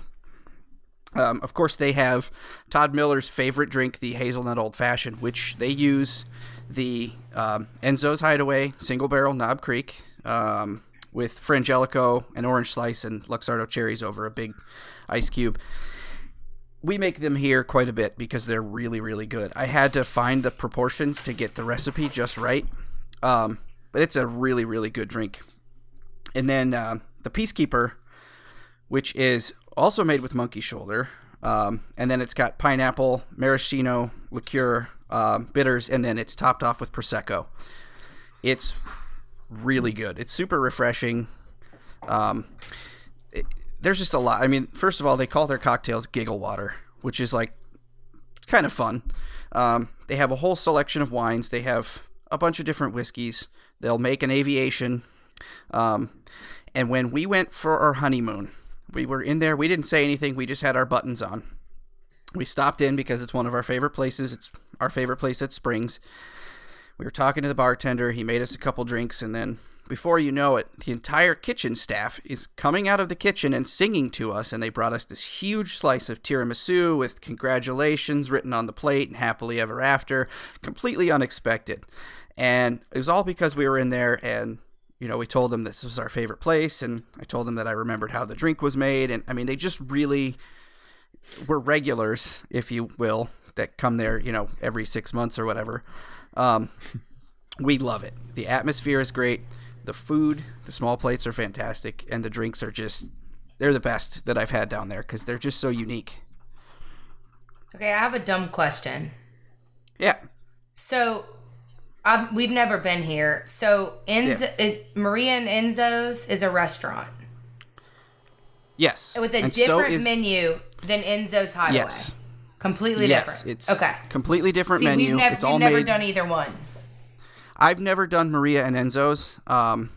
When I used to only drink at Enzo's Hideaway for the first couple times, and then the last time we got the fried risotto balls and the mozzarella, the fried mozzarella, and then I think there was we got some bread with olive oil that they brought to us, and just again small plates, but their sauce is delicious and everything is super good.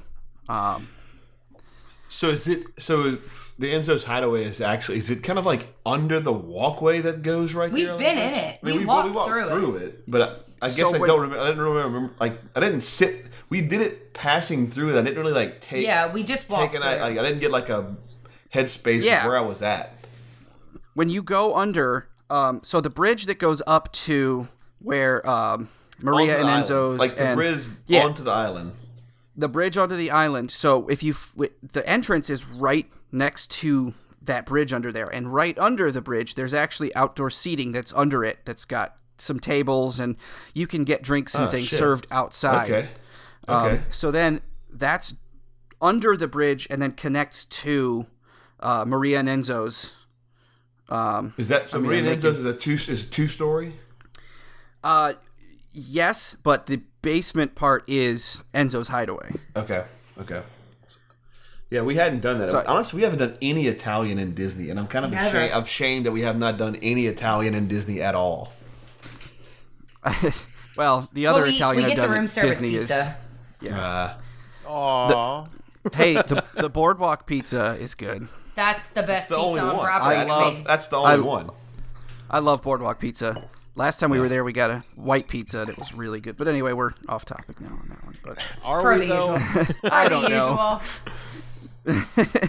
I can't say enough good things about Enzo's Hideaway. It's just the atmosphere is super cool because there's the half circle booths that line the walls as you walk in, and it's kind of like a wine cellar almost, and it's just the atmosphere is super cool, and the drinks. I mean, I could go on and on about the drinks. I've had almost every one of them on the menu, which You know, that's an accomplishment. The best one to get, though, is that Ardbeg Old Fashioned. That Ardbeg drink is, you just have to make sure you specify. It's called the Scottish Connection, and just say, hey, I don't want Monkey Shoulder. I want Ardbeg. And it'll blow you away. It's fantastic. This spot has been on my list since my last time down there, and I really started paying attention to it. So maybe I'll make it there if I can find it. The way you described it, if I can't fucking find Carousel of Progress, I got no chance of finding this place. So no, if you go, Mikey, you're fucked for sure. Yeah. Right. If you go over the bridge, through the woods. Yes. What's that place called? Paradiso 37? If you've hit that, you've gone too far. You have to go up across the bridge and immediately turn right and go down the stairs. And it's right under that set of stairs. It has gotten bad enough that they have put some signs that kind of have arrows that kind of point the way to the door. So you'll find it. Literally the opposite of what a speakeasy should be. Well, speakeasy still got to make money to stay open. That's true. That's true. They can't gamble anymore. So, okay, Brant, I'm dying to know what you feel is the number one spot. Don't get too excited. We're about to get a divorce.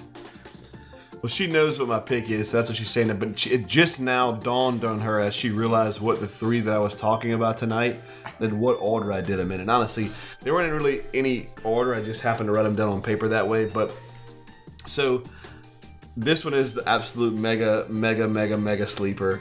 And you have to be a tequila. I mean, it's as bad as Bongos. It's what? Or what's that place called? Bongos or whatever? It's spot as Bongos? It's bad as Bongos. Oh. No.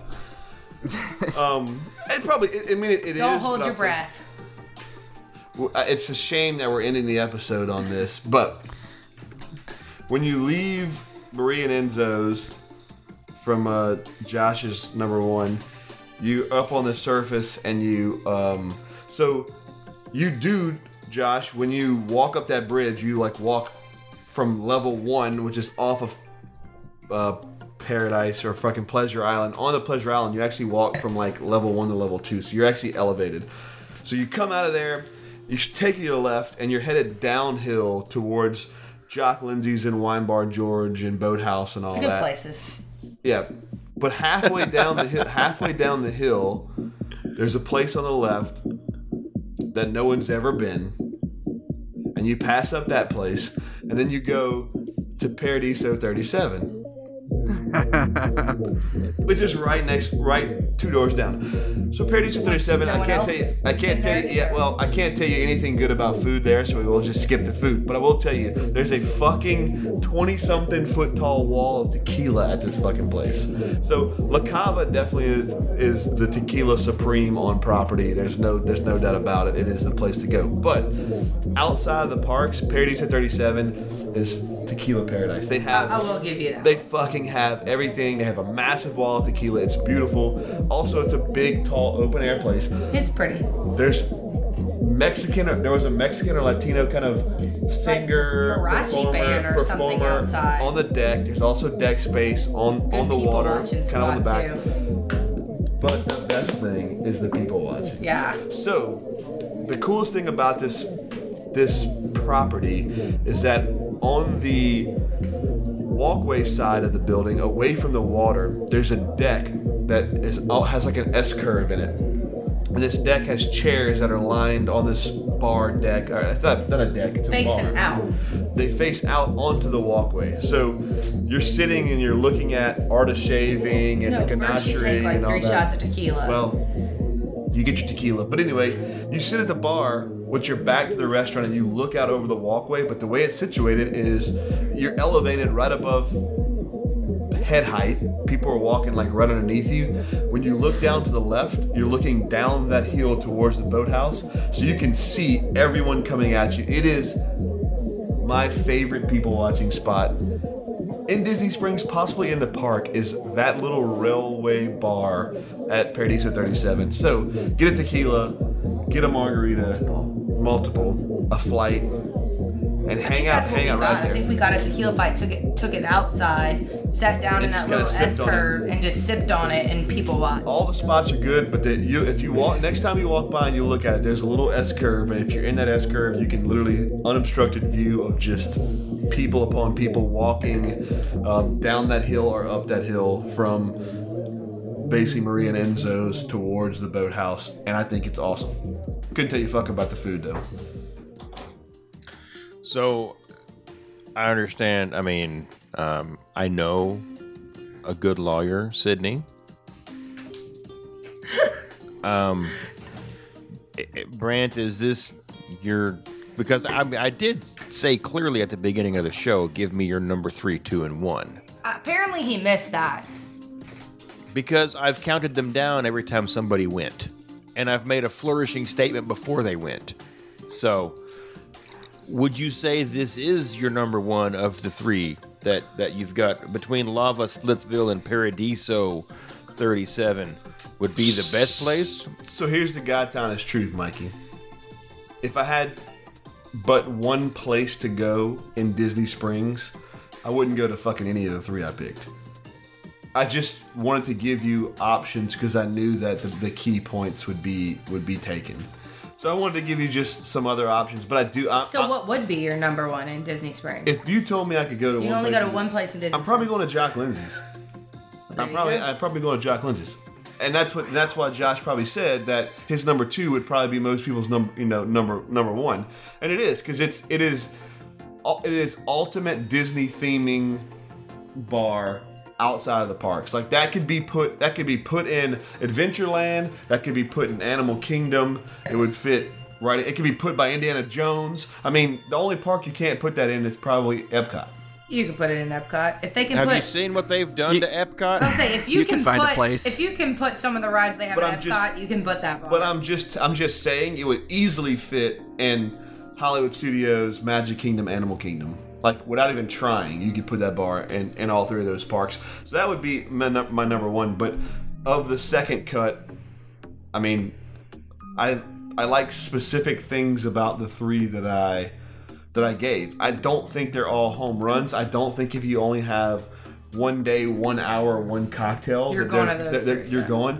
But if you are exploring Disney Springs and you have a day in Disney Springs, if it's your arrival day or your leaving day and you want, to hop around, I mean, you can easily burn. See, I would say for me, my three, I would say Paradiso. Well, I wouldn't say my three. I would say for me, Paradiso 37 during the day, people watch, get a tequila, get your buzz on, go catch a margarita for sunset at Dockside Margarita, and then when the sun goes down, go sit at Lava Lounge and have a cocktail if you want it to be away from the crowds. Because if you go to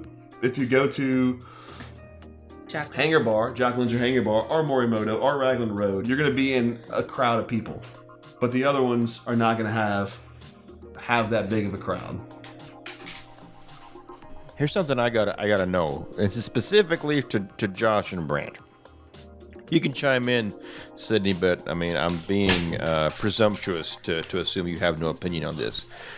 Why didn't Polite Pig make your lists? Because you said to not talk about those. You literally no. This is where you threw us all off, Mikey. You came out and said. Oh, y'all because I've been there. Y'all picked 3 places. I've been to Polite Pig and a Hangar Bar. Because you have been to Polite Pig. And so I don't know why you're yelling at me. So now well, I picked the Hangar Bar, but I wish you could see these sound waves. No, just say, Mikey, tell us your number one pick in Disney Springs. I can hear them. Yeah, Mikey, wherever Mikey, you are. Tell us about your number one place in Disney Springs. Well, no, I didn't do a list. Fuck. I give up. He wanted us to tell him where to go. Okay, hold on. Yeah, so then, I understand that perhaps my, method of explaining the concept of this was perhaps muddy. Well, let's go full circle. What have you explored and what did you enjoy? Okay, here's the deal. For me, it's the company. And I'll go anywhere and drink with James Goodman. I don't care what it is. It could be piss As long as we're sharing it. Things are getting weird. Well, that's not mine. That would be weird. Well, whose is it? No, it's. I mean, I did not. I never said it was human. Oh man! You can harvest urine from a lot of different animals. I recommend sea urchins. But the polite pig is kind of like the go-to, I guess. With him, and I like it, and I've been there twice with him, and then also with him and James and Tim. Tim and Adam. Listen, I switched from beer to the Glenlivet, and all I had to eat tonight was like 2 tacos. I'm fucking feeling it right now. Hey, did y'all eat at the Polite Pig, or did you just drink? Because we haven't eaten there yet. I believe James got like a sampling thing one time. No, yeah, we did. Yeah, James and I ate there, and then Jen joined us and had a water. Was it good? Because we haven't eaten there. Her water looked clear, yeah. I'm talking about the food, Mikey, the food. Oh, yeah, no, the food was good. The food was great. And the Polite Pig, they got an amazing bourbon selection. Their bourbon selection specifically is as lengthy as Sydney's show notes tonight. Hey, and the problem is... Best on property, huh? Yeah, and I always keep going back to kind of like the same couple things that I'm comfortable with and that I enjoy having. And I'll tell you right now, when it comes to bourbons... just because it's expensive doesn't mean it's good. No, of course not. And you can figure that out real easily at the Polite Pig, because they've got some high-priced stuff up there that's just not necessarily as good as, a $16 pour. But I haven't had any of their cocktails. I've always just got, just straight-up neat pours of the bourbons. They've got, food and everything inside. They got an outside area where you can get the food served to you at the bar, and you can sit there and, again, you can people watch right there where the people are, so you can smell them as well as see them. A lot of them. But when Stephanie and I were down this last time from BSB, we had dinner at Haleo, and we each got a drink. I got something called the Table Talk because it was like their only whiskey drink on the menu. I don't remember a whole lot of... I remember the name, which is fucking saying a lot. But it was different. I think some of the ingredients on it were a little off-putting to me. And she got some margarita thing that had sea foam on top of it. Like, it wasn't limed in salt. It had a salty foam on top of the margarita. So instead of there being salt in the rim of the glass, it was just this foam floating on top of the drink, which was cool. But if you're not a big salt fan and you just want to get that on the first little bit so you got a clean spot, you don't get that with this unless you, be flipping foam on people that are trying to eat. And that is everything I know about drinking at Disney Springs. I can tell you my least favorite place if you want to know that. Or we can skip that. Sure. No, let's do that. So Brant was like, we got to go to the World of Coke. So I'm like, okay, let's go. So we go with his family. We don't take the elevator. We take the ramp, which goes up this way, up that way, around the building. Around the building. I'm not 6 times. It's horrible. I don't know about it was 6. Awful. So we get up there. I'm like, whatever. I just want a frozen Jack and Coke. So they had Coke Ices and they had Jack Daniel drinks. So I go up there. I'm like, can I just get a Coke Icy with a shot of Jack Daniels? No, ma'am. We can't do that. Wait, what? Okay, can I buy a Coke Icy and a shot of Jack Daniels? No, we can't sell you that. They would only sell me a shot of Jack Daniels with Coke, not an Icy. Just regular Coke. And they would not allow me to buy a Coke Icy and a shot of Jack Daniels and walk away with it. So I had to buy a Coke Icy and then the root beer float that I wanted, and then take them away from the bar and let her put her shot of Jack in the Coke Icy and then throw away the Coke and then mix it up to make a Coke. It was fucking weird. I don't know why. It's got to be Coke rules, obviously. But that's my least favorite place. It was mind-numbing. It's not even that good of a view. You're up high, but you're not really seeing anything exciting. No, It's you look really over at not. Planet Hollywood and the movie theater. It's a waste of time. Planet Hollywood definitely blocks a lot of the view. That's my least favorite place. Okay, well, since Sydney opened up this can of worms with some fuck y'all, Josh, have you got a least favorite? Oh, I was not prepared for a least favorite. You didn't get that in the rules and the details that I posted? No. Should have done your notes, Josh. Should have done your notes. Hey, my notes are right here on this little device. And on this one. I gotta think here. I don't know. There's definitely places that I haven't enjoyed as much, but... You can say it. It's Dockside Margaritas. It's okay. She can't come get you. No, it's definitely not that.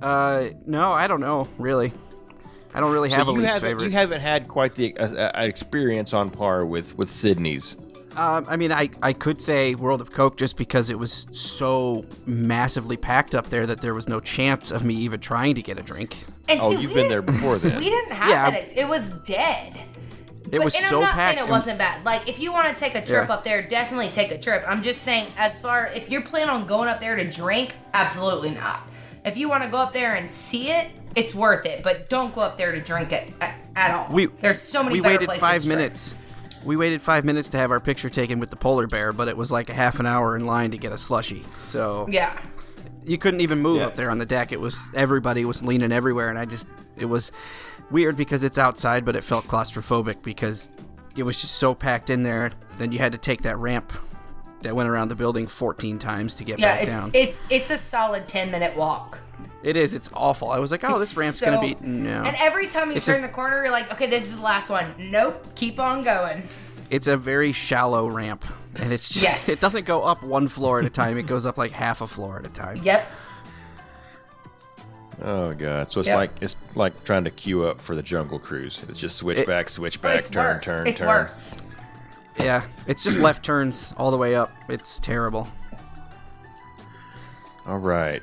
Well, I'm not even gonna mess with Brant and his least favorite because it sounds like it. I mean, if you have to buy two drinks to make one, that's not good business. I mean, I guess it's good business, but it's not a good customer experience on the back end. It was pretty dumb. Okay. Josh, so Disney is wanting to expand into Disney Springs, and they are going to get rid of Enzo's Hideaway unless you can find room for it. So, you got to get rid of one of Brant's options to save Enzo's. That's easy. You got Lava Lounge, Splitsville, or Paradiso 37. Paradiso 37. I mean, it's right there, and you can Brant expand cheated. Up there.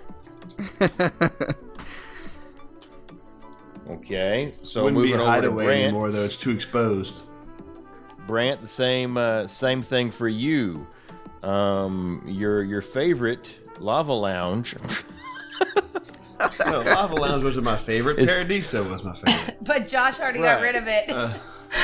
It's gone. It's on the chopping block. But you got to get rid of one of Sydney's to keep it.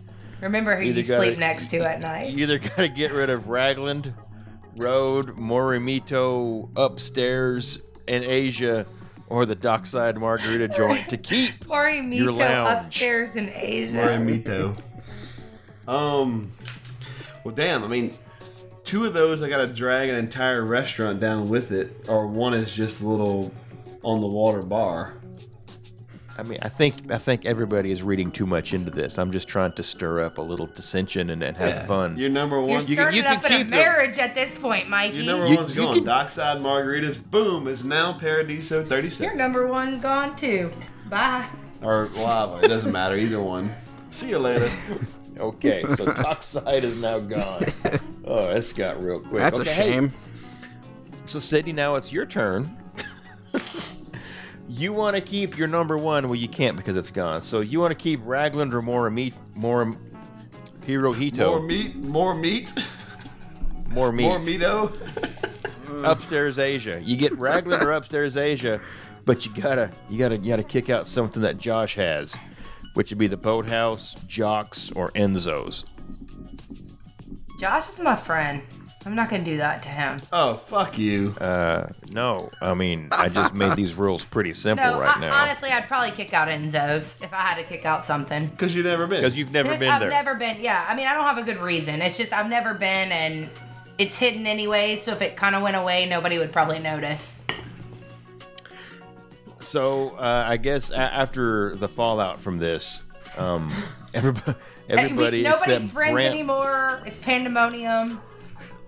Everybody except Brant lost their number one because at the Brant decided Lava Lounge would be like his prime place to go hang out at nighttime. No, that was his number three.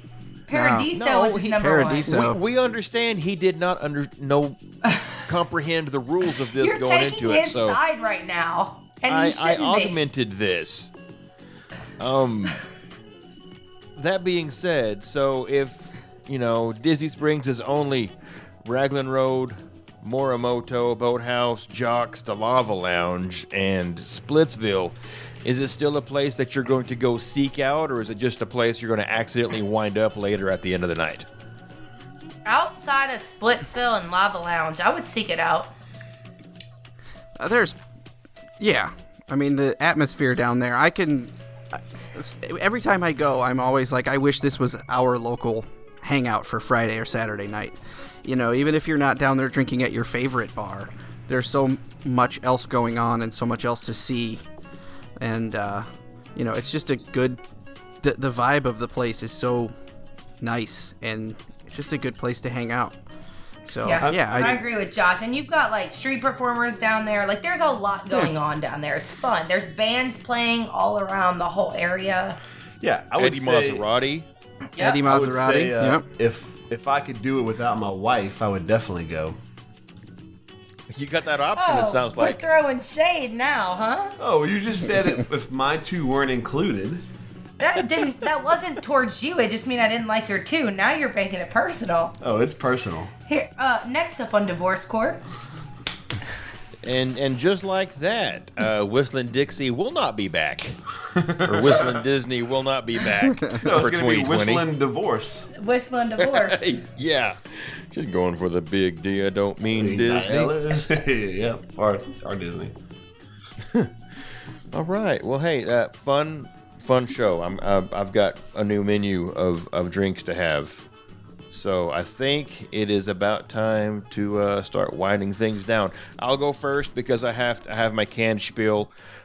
Something, themagicalmeltdown.com. There's shirts there. I'll say right now, if you're going to get the Hole in Axe shirt, which I released for the marathon weekend that's going on right now, it's going to be up till the end of the month. So... grab it if you're interested. Even if you're not going down there, go ahead and it doesn't necessarily say that you have to be there to wear it. It's still a good looking shirt. And at the end of the month, it's going away because I've got a Princess Half Marathon shirt coming out in the next week or so. It's a collector's shirt. Yeah. These shirts that, it'll be out probably until the end of February. So get on it, check it out. Like I said, magicalmeltdown.com. We've also got, glassware so you can look cool when you're drinking your whiskeys from the Jock Lindsey's, because you got that Scotch flight. And then the other thing is check out, we are at Three Sheets Podcast on your Instagram and on your Twitter. We don't post, but whatever. Fuck it. And hey, we do post at Facebook, so just search Three Sheets on Facebook and you'll find us, the Three Sheets to Mouse, also Three Sheets to Finish Line, where we are actively active at being active or talking about it there because we just drank and ate our way around Disney Springs. So, anyway, that's my closing remark here. So I will go ahead and throw it over to Brant. Thank Mikey. Thank you for having us on tonight for sure. I'll get the sappy shit out of the way, and Sydney, I'll leave you with the more factual details. But Sydney and I definitely have grown our Disney obsession over Three Sheets to the Mouse. We always say this. We love you guys, and we're glad to be part of the community. Facebook's where it's at. If you're listening to these voices every week and you're not part of the Facebook group, you're missing out. That's definitely half the battle, or half the goodness is a Facebook group. So if you're hearing this right now and you're not part of Facebook, go over, like Mikey said, and check it out. It's an amazing community of people. We love each and every one of you guys, and once again, thanks for having us on, Mikey. I had no options. You're welcome. Yeah, he was desperate. Yeah, Tim Tracker stood me up, so this is the best I can come up with. Josh, I'll definitely echo what Brant said. We have an excellent group of people. Some of the things that we did for each other over the holidays this year, giving gifts to people we didn't even know, through people's, giving gifts to underprivileged people and people that are sick, and, and with the RAW this year, it was awesome. Everybody had a fantastic gift package, give away a lot of cool stuff and a lot of local stuff, and it just seems that this group and this community and family just keeps growing and growing, and anybody on there, even if you haven't met face to face yet, will do anything for you. People offer to go to Disney and send things to you or send you local stuff, and it's a real awesome group of people we've got, and I love it. I'm glad to be a part of it. I'm glad to be an admin, and I'm glad to be a guest on the show. Even when times are desperate and, we're at the bottom of the barrel, it's fine. We get it. We'll take it. Listen, the bottom of the barrel is where the good stuff is kept. That's true. No one said that. I just made it up. It's not true. It sounded really good. It sounded really good. You know what? That's where the funky shit is. All right, Brant, give me some... Oh, no. Brant already gave me some funky shit. Sydney, give me a fuck y'all. Fuck y'all. We out. I was just going to follow up with what both the guys said. Thank you for having us on. It's always fun. Like they said, even if we're the last pick, we'll take it. And also, he was talking about people giving, going out and helping people get stuff like the East Coast merch mills do. But Sarah Ford secured me a Baby Yoda Spirit jersey, which I'm super excited about because I'm wearing it down when we go on Sunday. And also, I do have to put in about Big Fall Fallout next year. If you want in on the Italy event, it's November 14th. This year. Yeah. Well, this year. Yeah, fuck. I can't even believe we're in the new year. November 14th this year. PayPal your money to bigfallfallout@gmail.com if you guys want to come. It's going to be an awesome event. Open bar, food, fireworks, private event. It's $135 a person, so if you're a couple, $275, but just had to throw that in there. But other than that, yeah, Mikey, we just thank you for picking us out of the bottom of the patch to let us come on with you. All right, well, as we end the show, I want to thank each and every one of you for drinking around and eating around Disney Springs with us tonight. And remember, this isn't goodbye. It's more of a see you real soon. So, good night. Wait. I just thought of something. How come nobody mentioned the Edison? I've never been to the Edison. And thank you! Three Sheets, you have one new voicemail message. Playing new message. We're drinking Stargazer from Beat-Up. And you missed it. And we're all drunk. This is Priscilla Dardar. Jesse Dardar is on the ground, dead. And what? Go Tigers! We're watching LSU kick Oklahoma's ass, and Roll Tide, suck it. That's for you, Tim.